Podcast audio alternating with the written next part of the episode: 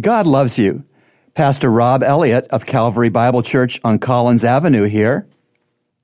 Let's talk about God's faithfulness. 1 Corinthians 1 verse 9 gives Christians a wonderful promise.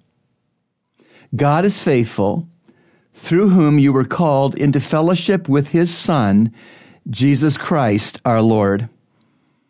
God the Father, who has called you to salvation, has also called you to have fellowship with his Son. Amazing. As you go through your days, remember God has called you to have fellowship with Jesus so you can enjoy the Lord moment to moment in each of your days.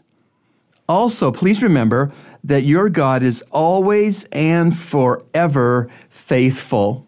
Verse 9 again God is faithful, through whom you were called into fellowship with his Son, Christ Jesus our Lord.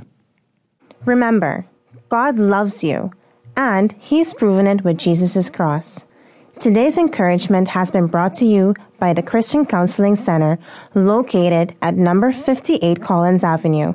To reach the center, call us at 323 7000.